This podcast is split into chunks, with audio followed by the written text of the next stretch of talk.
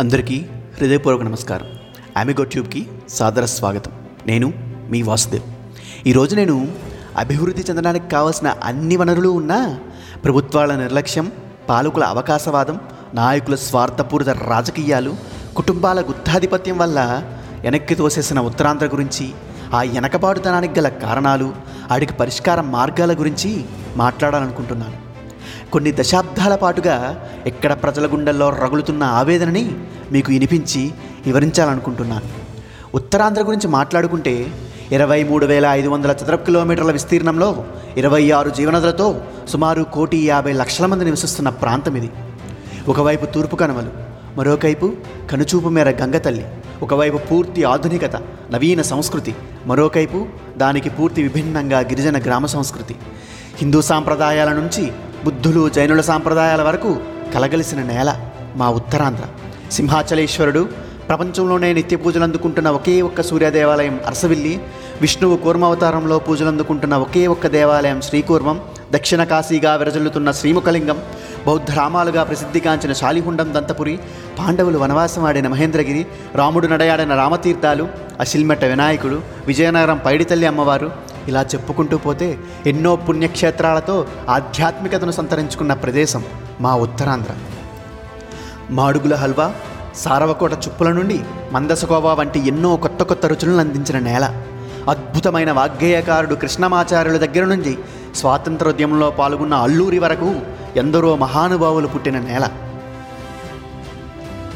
త్యాగానికి నిర్వచనమైన తాండ్ర పాపారాయుడు అభ్యుదయ కవి గురజాడ అప్పారావు విప్లవ కవి శ్రీశ్రీ కారా మాస్టారుగా ఖ్యాతినెక్కిన కాళీపట్నం రామారావు పెంగలి గొల్లపూడి మారుతీరావు ఆదిపట్ల నారాయణదాసు బహుముఖ ప్రజ్ఞాశాలి వడ్డాది పాపయ్య చాగంటి సోమయాజులు శంకరాభరణం సోమయాజులు మా కొద్దీ తెల్లదొరతనమని తెలుగువారిని ఏకం చేసిన గరిమెళ్ళ సత్యనారాయణ ఘానకోకిల పద్మభూషణ్ పి. సుశీల తెన్నేటి విశ్వనాథం కండాల సుబ్రహ్మణ్యం పారిశ్రామిక దిగ్గజం GMR Sardar Gouthu Latchanna the Indian హెర్కులస్గా పేరు గడించిన కలియుగ భీముడు కోడి రామ్మూర్తి హెచ్ఐవి పరిశోధనకు జీవితం మొత్తం అంకితం చేసిన పద్మశ్రీ కూటుకొప్పల సూర్యనారాయణ భారతదేశానికి ఒలింపిక్స్లో పథకాన్ని తెచ్చిన తొలి మహిళ కర్ణం మల్లీశ్వరి. అంతెందుకు. వారి పుట్టినరోజును తెలుగు దినోత్సవంగా ఘనంగా జరుపుకుంటున్నామే గిడుగు రామ్మూర్తి. ఇలాంటి ఎందరో మహానుభావులు నడయాడిన నేల. భయబాయే బంగారు రవణమ్మ అని కుంటగా జానపదం ఇచ్చిన నేల. ఏం పిల్లడో ఎల్దమస్తవా ఏం పిల్లడో ఎల్దామస్తవా అంటూ ఉద్యమ స్ఫూర్తిని రగిలించిన నేల. అందుకే ఇది కేవలం ఉత్తరాంధ్ర కాదు ఉద్యమాంధ్ర కూడా. ఇంత విశిష్టమైన ఈ నేలపైన ఇప్పుడు అసలు ఏం జరుగుతుంది? ఎందుకు శ్రీకాకుళం విజయనగరం చెందిన ప్రజలు వాళ్ళది విశాఖపట్నం అని చెప్పుకుంటారు? ఎందుకు వాళ్ళది పలానా ఊరని చెప్పుకోవడానికి సిగ్గుపడతారు? ఎందుకు భయపడుతున్నారు? కారణం ఏంటి? అద్భుతమైన నీటి సదుపాయం ఉంది. పండించడానికి సారవంతమైన నేల ఉంది రాష్ట్రంలో ఏ ప్రాంతానికి లేనన్ని సహజ వనరులు ఉన్నాయి. ఉత్తరాంధ్రలో ఎక్కువగా ఆధారపడేది వ్యవసాయం మీద. పోనీ ఉత్తరాంధ్ర జిల్లాల్లో ఏమైనా బీడు భూములు ఉన్నాయంటే అది లేదు. వర్షాలు కూడా సానా బాగా పడతాయి. మరెందుకు ఇంకా వలసలు? ఊరిలో ఐదేసి ఆరేసి ఎకరాలు ఉన్నాడైనా సరే హైదరాబాద్ చెన్నై వెళ్ళి అక్కడ కూలోనాలో చేసుకుని బతికే రోజులు మా ఉత్తరాంధ్ర వాళ్ళకి రావడం ఒకంత బాధపడాల్సిన విషయమే. దేశానికే తలమానికమైన పలాసారి జీడిపప్పు దగ్గర నుండి ఎన్నో జూటు మిల్లుల వరకు కొన్ని వందల ఫ్యాక్టరీలు ఉన్నాయి రాష్ట్రంలోనే కొబ్బరి తోటలో రెండో స్థానంలో ఉన్న ప్రాంతం మా ఉద్దానం. ఇప్పటికీ ఈ విషయం చివరికి మా రైతులకు కూడా తెలియదు. ఇన్ని ఉన్నా కానీ ఫలితం మాత్రం శూన్యం.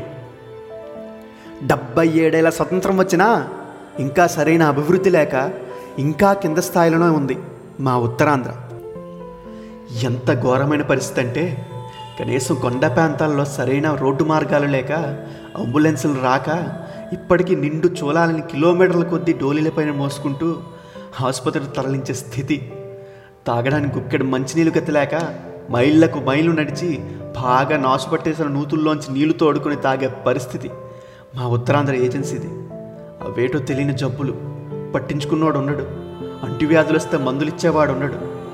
తుఫాన్లు వచ్చి సర్వం కోల్పోతే ఓదార్చే నాదుడుండడు తోడు ఉండి కనీసం మాట సాయం చేసే ప్రభుత్వాలు ఉండవు. ఒక తుఫాన్ వస్తే చాలు.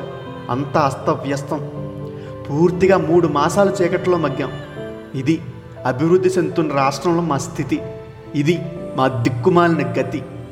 ఒక ఉత్తరాంధ్ర మేధావి తన ఆవేదనని బాధని చెప్తూ హైదరాబాద్ వంటి మహానగరాల్లో రోడ్డు పక్కన ఒక అనాథ శవం పడిందంటే అది ఖచ్చితంగా శ్రీకాకుళం విజయనగరం వాళ్ళది అయి ఉంటుందని అన్నారు.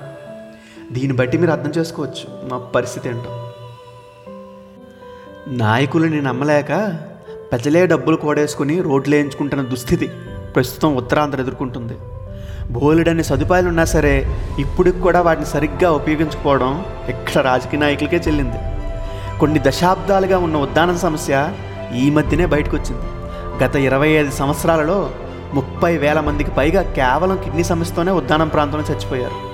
కానీ ఒక్కడు వచ్చి చెప్పేంత వరకు మా సమస్య ఎంత ప్రమాదమో ప్రపంచానికి తెలియకపోవడం అంటే మా పరిస్థితిని అర్థం చేసుకోవచ్చు. వీటికి కారణాలు ఏంటి అసలు ఉత్తరాంధ్ర వెనుకబాటుతనానికి కారణం ఎవరు? ఎప్పుడు నుంచో కూరుకుపోయిన రాజకీయ నాయకుల? అన్నీ మర్చిపోయి మోసానికి అలవాటు పడ్డ ప్రజల? ఎవరు? ఈ నుదుటి రాతలను చెరిపి రాస్తుంది ఎవరు? ఈ విషయాలన్నీ మనం తరువాత భాగంలో సవివరంగా చర్చించుకుందాం. జై హింద్.